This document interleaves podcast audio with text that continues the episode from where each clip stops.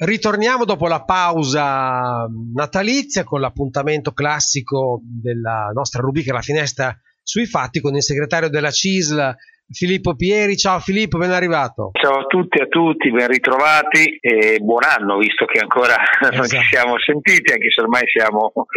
eh, in gennaio inoltrato, però ben ritrovati a tutti. Buon anno anche a te. Allora, la domanda che ti faccio oggi all'interno di questa rubrica è questa. Uh, giovedì scorso a Roma presso il Ministero del Lavoro e delle Politiche Sociali si è svolto il primo incontro del tavolo tecnico per la riforma delle pensioni. Insieme al Ministro del Lavoro e delle Politiche Sociali Marina Calderone erano presenti eh, le associazioni datoriali, i sindacati, tra cui naturalmente una rappresentanza della CIS guidata da Luigi Sbarra. Filippo, come è andato l'incontro e che giudizio dai? Beh, intanto guarda, un giudizio si fa fatica ovviamente a darlo perché è stato un primo incontro, il primo incontro con questo governo, ovviamente con questo nuovo governo, sul tema della riforma della previdenza. Quindi ovviamente i giudizi si danno alla fine, no? quando si arriva ad un'eventuale intesa, ad un eventuale accordo. Eh, l'unica cosa che possiamo dire è sicuramente un apprezzamento per l'avvio di questo, di questo confronto che noi chiedevamo, abbiamo chiesto a gran forza sia al precedente governo, quindi a quello Draghi, che ovviamente al nuovo appena insediato. Ovviamente era urgente perché sapevamo bene che non si riusciva durante la legge di bilancio che è stata fatta in un tempo brevissimo discutere di una riforma strutturale delle pensioni e quindi in legge di bilancio 2023, quella che è stata approvata il 30, il 30 di dicembre sì. eh, del 2022, è stato fatto un provvedimento ponte, no? una, so- una, sorta di, eh, di, provvedimento che ci traghetta per questo 2023 eh, con la famosa quota 103. Eh, ma invece noi abbiamo bisogno assolutamente di una riforma stabile e strutturale che dia delle certezze, delle regole stabili eh, per i lavoratori ma anche per le imprese per poter da una parte programmare la propria vita il lavoratore e dall'altra parte per le aziende da fare, di fare i propri piani organizzativi. Quindi è partita questa, questa discussione, questo confronto appunto giovedì e diciamo così la soddisfazione, non dico giudizio positivo perché come ho detto non è che in quella sede lì si è deciso o si sono trovati accordi, eh, la soddisfazione è dell'apertura del tavolo ma soprattutto del fatto che si è definita una sorta di agenda, di programma per arrivare ad una riforma, noi ci auguriamo condivisa, eh, fra governo, parti sociali, non c'erano solo i sindacati, c'erano anche le associazioni imprenditoriali a quel tavolo lì, eh, per appunto per andare una un'agenda condivisa per arrivare ad una riforma eh, della legge, la famosa legge Fornero, e con l'obiettivo di poter arrivare ad, una, ad un accordo comunque ad una riforma, eh, diciamo, nel più breve tempo possibile. Noi auspichiamo sicuramente entro oh, il mese di aprile. Questo perché? Perché entro quel mese lì e la scadenza il governo deve eh, mettere in campo il famoso DEF, il documento di economia e finanza, che è il documento che eh, destina le risorse dello Stato per i prossimi anni. Quindi è chiaro che quando si fa una riforma delle pensioni ci vogliono anche le risorse per poterla fare e quindi è importante che prima si definisca i contenuti della riforma e quella riforma, quindi quei contenuti lì e le risorse che servono per farla, venga inserita nel documento di economia e finanza che dà le linee per la nuova legge di bilancio, quella del 2024 e per gli anni successivi. Quindi, segretario, quali sono state le richieste fatte dalla CISL? Ma noi su questo, oltretutto, adesso oltre che CISL, parlo anche per CGL, CISL e WIL, quindi perché su questo da tempo c'è una piattaforma unitaria sindacale che abbiamo discusso, abbiamo anche illustrato nei luoghi di lavoro e, e queste sono rimaste le nostre cosiddette proposte, no? eh, proposte per arrivare a questa, a questa riforma strutturale. Sicuramente da un punto di vista c'è una parte urgente, eh, come dicevo prima nella legge di bilancio è stato fatto un provvedimento ponte, la quota 103, ma dall'altro sono stati fatti anche alcuni errori a nostro avviso, alcuni elementi di criticità che riguardano in particolar modo l'opzione donna, quella possibilità che hanno data alle donne di andare in pensione, prima era con 58 o 59 anni, a seconda se eri dipendente o autonomo, e con 35 anni di contributi, con la legge di bilancio queste condizioni sono state peggiorate quindi innalzando l'età a, ad un'età più alta, a 60 anni, e mettendo altri vincoli, altre condizioni che rendono praticamente quasi impossibile eh, poter uh, utilizzare questa opzione. Ecco, noi su questo chiediamo che si ritorni alle, ai requisiti precedenti, quelli che c'erano appunto l'anno scorso e oltre a questo c'è anche il tema che è stato inserito in legge di bilancio che non ci soddisfa della riduzione della indicizzazione degli assegni, praticamente l'aumento delle pensioni al costo della vita. Questo è stato garantito fino a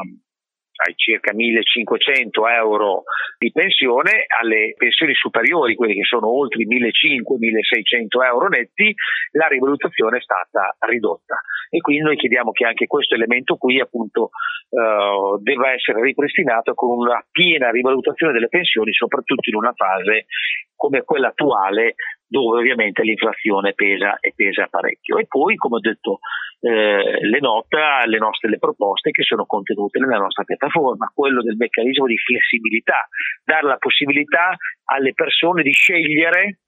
eh, non come fosse un catalogo, eh, però di poter scegliere quando andare in pensione, definire dei livelli minimi. Oggi sappiamo che eh, soprattutto ci sono alcune categorie fortemente penalizzate perché o si ha una contribuzione importante molto alta, appunto di quasi 42 anni e 10 mesi per gli uomini, 41 e 10 mesi per le donne, oppure si va con i 67 anni. Eh, noi chiediamo unitariamente, CGL e CILUI hanno chiesto che si possa garantire l'accesso alla pensione a partire dai 62 anni di età,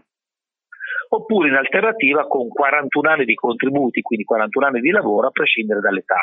eh, che si ha. Oltre a questo ci sono tutta una serie di altri elementi che riguardano una, diciamo così, l'esigenza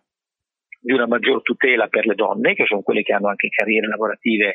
più frammentate, più ridotte, e con incentivi soprattutto per le lavoratrici madri, per quelli che fanno lavoro di cura, lavori usuranti, lavori gravosi, perché anche di fronte alla scelta di andare in pensione non tutti i lavori sono uguali ovviamente, non tutte le persone, eh, soprattutto quando arrivano a una certa età, possono poter continuare a fare un certo tipo di, di lavoro, soprattutto quando questo è usurante eh, o gravoso. Quindi attenzione a questi elementi con anche la conferma strutturale di alcuni eh, meccanismi, come appunto ricordavo quello di opzione donna, ma anche quella dell'ape sociale, che è un altro diciamo così, strumento importante. Adesso oggi non abbiamo tempo di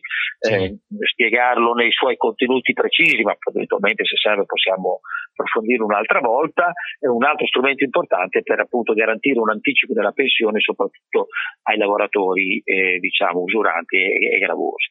Quindi ecco, queste sono in linea di massima, eh, poi la piattaforma è molto articolata, è molto a sacco di punti, le richieste che abbiamo messo in campo e che abbiamo ribadito alla Ministra giovedì. No, segretario, queste sono cose molto, molto importanti e molto interessanti che giustamente, come, come, dicevi, potrebbero essere approfondite in un altro appuntamento. Però quando si parla di pensioni, eh, quando parliamo con i giovani, con le persone che magari eh, frequentiamo, che ci ascoltano, eh, insomma, l'argomento pensioni loro lo vedono un argomento molto lontano e anche un po' complicato. Tanto, tant'è che spesso dicono, ma vabbè, tanto noi in pensione non ci andremo mai, non la vedremo mai. Una frase questa che delle volte può sembrare anche un atto d'accusa verso, verso le nostre generazioni. Secondo, secondo te, Filippo, eh, se non si dovesse riuscire a realizzare una riforma efficace, sarebbe, è veramente possibile che si corra il rischio che i giovani la pensione non la vedano? Sì, perché ovviamente con le condizioni attuali, da una parte del sistema pensionistico che sposta sempre più in avanti l'età per andare in pensione, ma soprattutto per le carriere o comunque per i percorsi forma- eh, lavorativi dei giovani che, eh, che ci sono adesso, questo può diventare un forte rischio. Allontanando molto la possibilità di andare in pensione nel tempo, ma soprattutto anche l'entità della pensione, quanto peserà questa pensione. Perché noi sappiamo che ormai quasi tutte le persone, soprattutto i giovani che anche già diversi anni sono nel mondo del lavoro, andranno in pensione con una pensione sui contributi che hanno versato e a fronte di carriere discontinue, precarietà del lavoro, lavoro stagionale, periodi dovuti alla formazione, ai tirocini o agli stage, questi sono periodi che non sono coperti dalla contribuzione. Quindi oltre che avere la pensione molto avanti nell'età, il rischio è di avere pensioni molto molto basse che non garantiscono un livello di vita dignitoso. Ed è per questo che nella nostra piattaforma e nella discussione sarà uno dei temi eh, che saranno in programma nei prossimi incontri, vi dicevo c'è eh, è stata definita un'agenda che prevede già un incontro il prossimo 8 febbraio e da quella data una volta alla settimana ci saranno incontri e tavoli tecnici e politici a seconda uh, ovviamente del tema che va affrontato. E uno dei temi principali è proprio quello che noi abbiamo ribadito nella nostra piattaforma, che sarà oggetto di, conto, di, un incontro specifico ed è appunto la pensione di garanzia per i giovani. Fare in modo che anche i giovani quelli che entreranno nel mercato del lavoro fra un po', ma anche quelli che ci sono già entrati da qualche anno, a loro venga riconosciuto un elemento di garanzia ulteriore per evitare che quando andranno in pensione ci vadano troppo tardi e ci vadano con pensioni troppo basse. E noi abbiamo una serie di proposte da questo punto di vista che possono riconoscere anche i percorsi eh, di formazione, che possono ai fini pensionistici, che possono riconoscere i percorsi i momenti di disoccupazione fra un'attività e l'altra, i momenti di tirocinio, quindi una serie di meccanismi per poter garantire a loro, per quello che l'abbiamo chiamata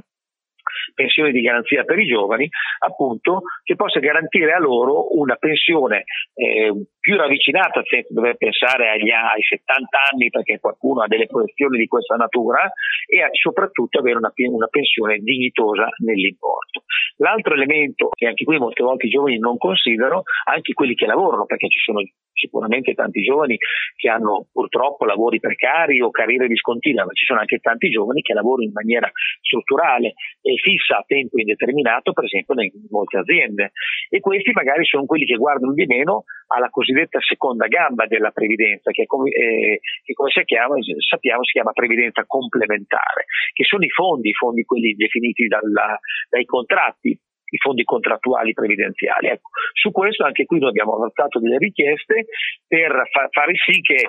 questo secondo, diciamo così, pilastro importante e fondamentale per integrare la pensione pubblica, quella dell'Inps, appunto quella della previdenza complementare, sia incentivata e abbia dei riconoscimenti da parte anche eh, de- dello Stato dal punto di vista della fiscalità. E quindi vediamo, ecco, chiediamo che venga spinta e incrementata questo secondo pilastro oh, importante sono due elementi, quella della pensione di garanzia per i giovani e quella della previdenza complementare, che devono essere elementi fondamentali nella prossima riforma per dare appunto la possibilità in futuro di non dire ai giovani tanto io la pensione non la vedrò mai, perché ecco, questi due elementi potrebbero invece garantirgli una possibilità concreta di una pensione dignitosa. Segretario Filippo Pieri, insomma, anno nuovo ma sempre tanto, tanto lavoro per la CISI. Sempre, questo sempre, che abbiamo ripreso con uh, veramente tanta intensità e tanti impegni, ma questo è il nostro lavoro e poi ecco, nei prossimi appuntamenti ovviamente affronteremo anche altri argomenti che sono di grande attualità. Filippo, grazie, buona giornata e buon lavoro. Grazie, grazie a te Teo e grazie a tutti gli ascoltatori.